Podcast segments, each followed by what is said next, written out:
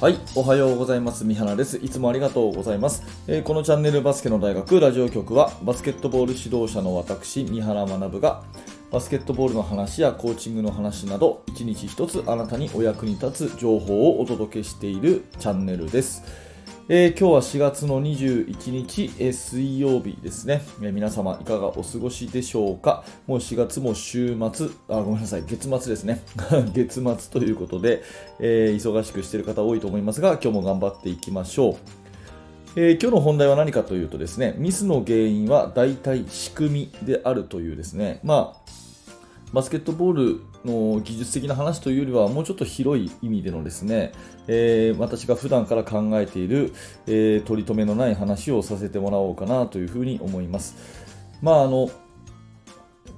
何でもですね成功するための方法っていうのはなかなか見つからないし、えー、それこそ正解がないんですが失敗するための方法っていうのは意外とですね、えー、突き詰めると見つかりやすいんですねなのでそのミスを繰り返さないようにするっていうことがとっても大事じゃないですか。何事もね、うん、あの失敗の原因っていうのは結構あの見つけようと思うと見つかりやすいと。うん、で同じ失敗を繰り返してはいけないというようなこと、まあ、これは多分どなたもお分かりのことだと思います。でさ今日はさらにそれを深掘りしてですねじゃあ失敗を同じような失敗を繰り返すのであれば誰がその責任があるのかっていうとですねそれは多くの場合誰それっていう人の個人ではなくてうんその失敗を起こさせている仕組みに原因があるっていうふうに私は思ってるんですね。え、ー、と、例え話をした方が分かりやすいと思うので、えー、こんな話をします。えー、例えばですね、うんと A さんという人がいたとして、その人がついうっかり机の上にお金の入った財布を置き忘れちゃいました。ね、A さんという人がついうっかり財布を置き忘れて出ていっちゃいましたと。で、そこの机に次に B さんが座りましたと。うん、で、見ると、おやおやお財布が置いてあるぞというふうに、えー、感じたとしますよね。で、周りに誰もいなかったので、B さんはついつい魔が差してお財布を持ってっちゃったという話。うん。えもう一回簡単に言うと、A さんはお財布を忘れて行っちゃった。B さんはそれを見つけて持ってっちゃった。そういう話ですね。で、これ当然 B さんがですね、お財布持ってっちゃった。ね、お金を取っちゃった。これが悪いのは100%間違いないことなんですが、まあこれ例え話ですよ。別にその財布持ってっていいとか仕方がないとかっていう話じゃなくて、例え話として言ってるんですけども、この B さんを悪かったっていうふうに責めている以上は、同じミスが何度も起きるっていう、こういうことですね。うん。B さんが財布を持ってっちゃった。そんな悪いことと分かっててやっている。お前が悪いんだって言ってるうちは、その同じミス、同じ原因のミスは減らないっていうことです。まあ、くれぐれももう一回言いますけど、別にお財布持ってった窃盗した人を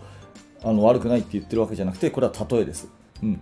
じゃあ何をですね、えー、改善すべきかっていうと、誰が本当の原因を作ってるのかっていうと、置き忘れてしまった A さんだったり、それからおあの財布の中にたくさんお金が入ってた状況だったり、他のところに目を向けた方がいいっていう、そんな話です。うん、なのでその人の人間のミスをした人の心がけとかそういうね努力とか次は気をつけますとかそういう言葉をですね、えー、鵜呑みにするんじゃなくてそういう心がけをしなくてもミスが起きない仕組みを作っていくっていうことがすごい大事じゃないかなって私はそんな風にいつも思うんですね。うん、例えば、えーとあなたのチームですごく遅刻が多いとします。うん、あのチームとしてね練習あの例えば10時から開始って言ったら10時に人が集まってないと。で遅刻してすいません遅れましたっていう風に来る人が多いと。いう風なことがあったとしますよね。でそういう風にした時に、ね、何やってんだって遅刻なんかしていいと思ってるのかって試合当日だったらお前同じように遅刻するのか、ねえー、ダメだそんなんじゃなんていう風に言って次から気をつけろよって。いうふうに言って、はい、分かりました、次こそは絶対しませんっていうふうに、人の心がけを責めてる時はですね、えー、絶対その問題っていうのは改善されないんですね。じゃあ何をいじるべきかというと、その遅刻が多くても大丈夫という仕組みをいじる必要があると。いうことですね。例えば、えー、具体的にはですね、遅刻をするときは絶対に、えー、先生に直接電話で伝えると。ね。で、それができなかった人が1人でもいたらですね、えー、練習その日の練習はしないっていう風な約束ごとにする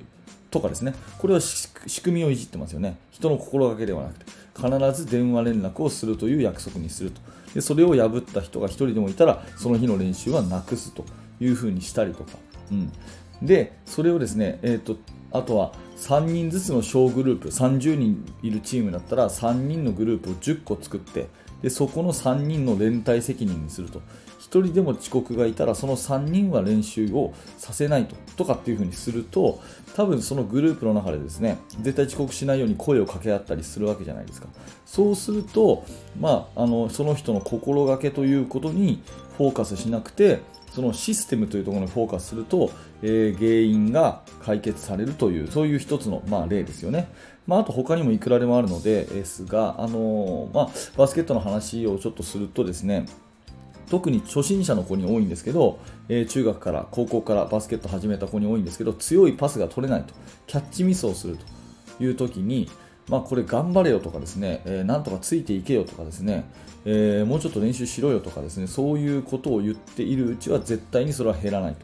うんじゃあ何をキャッチミスの原因なのかっていうところを考えたときに手の使い方をですね普通どういうふうにキャッチします？普通こう手をですね両手をパーにして、えー、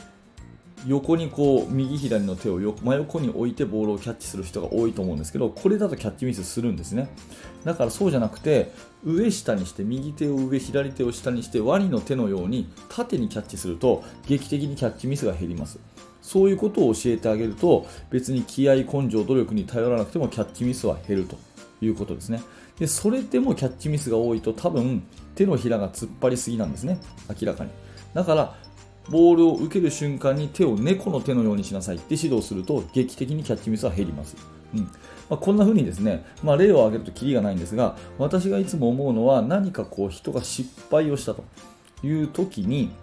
その人の心がけとか、えー、心の弱さとか意識の低さとかそういうところにフォーカスするうちは同じミスがずっと繰り返されるというふうに思っていていじるべきはですねその人が置かれている環境だったりその組織の仕組みだったり、うん、そういうようなところをいじった方が絶対解決にえー、向かうんじゃないかなっていうふうに日頃思ってます。まあ人間のエラーっていうのはなくて、絶対仕組みのエラー、システムのエラーであるというふうに考えた方が、いろいろと前に進みますよというね、えー、そんなお話、えー、それを私は日頃考えていますよというふうに思っています。まあこれを聞いてですね、ああ、なるほどというところが1個でもあったらですね、えとても嬉しく思います。ぜひあなたのね、えコーチング、えチーム作り、そんなことにお役立てください。はい、ありがとうございました。えー、このチャンネルではですね、えー、いつもこんな感じで毎朝7時にお話をさせてもらってます。今日はバスケットの技術の話はあまりしませんでしたけど、まあ、基本はバスケの話、戦術の話とかですね、そんなところをして、時々こういう、えー、気づきのヒントになるような、まあ、コーチングっていうんですかね、そういう話とか幅広くさせてもらっています。え楽しんでもらえたら嬉しいので、えもしよかったらチャンネル登録、え高評価のボタンを押していただいて、また明日の7時も楽しみにしてください。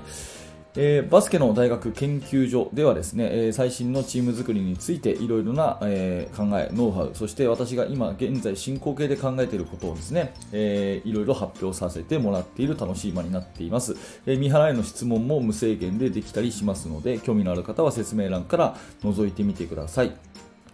はい、最後までご清聴ありがとうございました。三原学でした。それではまた。